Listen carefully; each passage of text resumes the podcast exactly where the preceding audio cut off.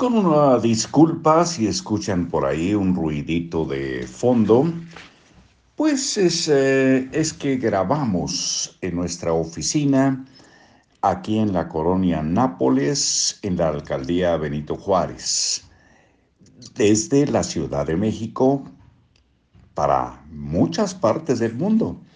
Un saludo de Marcos Alfredo Coronado para nuestros amigos, nuestras amigas que hacen el favor de seguirnos.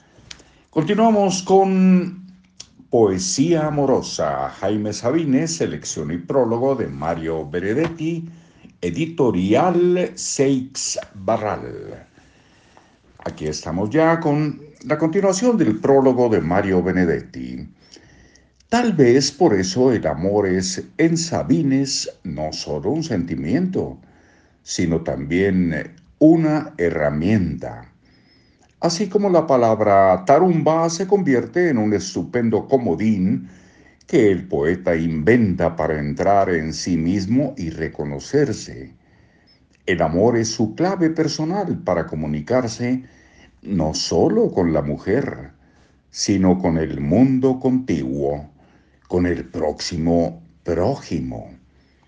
Cuando se le pregunta por los libros que influyeron en su vida, Sabines encabeza la breve nómina con la Biblia, pero aclara de inmediato, porque está Salomón, o sea, el cantar de los cantares, y agrega, y el eclesiastés, con su hermosa poesía del amor y la vida.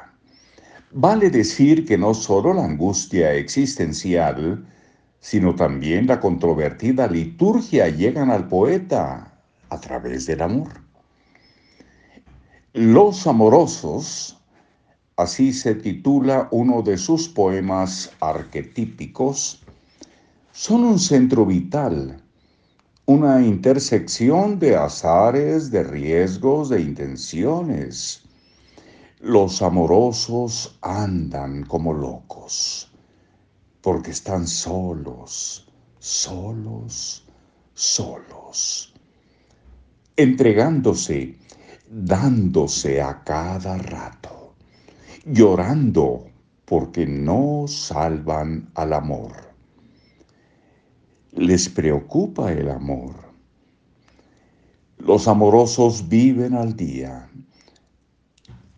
No pueden hacer más, no saben. Y sin embargo, los amorosos se ponen a cantar entre labios una canción no aprendida y se van llorando, llorando la hermosa vida.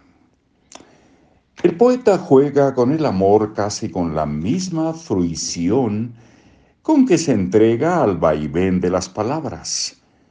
Cuando amos escarceos se entremezclan, logra un peculiar engarce erótico, consolidado con una aparente, solo aparente inocencia.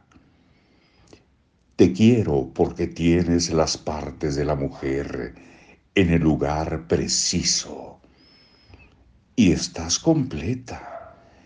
No te falta ni un pétalo, ni un olor, ni una sombra. Sabines es sin duda el más notable precursor de la poesía coloquial en América Latina. Otros eh, le siguieron de cerca. Fernández Retamar, Idea Vilarín, Vilariño, Roque Dalton, Paco Urondo, Juan Gelman, José Emilio Pacheco. Pero el uso que hace Sabines del recurso comunicante en las maniobras del amor otorga un matiz muy personal a su coloquialismo fundacional. No es que muera de amor muero de ti. Muero de ti, amor, de amor de ti, de urgencia mía, de mi piel de ti, de mi alma de ti y de mi boca. del insoportable que yo soy sin ti. Ahí lo dejamos por hoy y continuamos mañana con este hermoso prólogo de Mario Benedetti. Hasta muy pronto.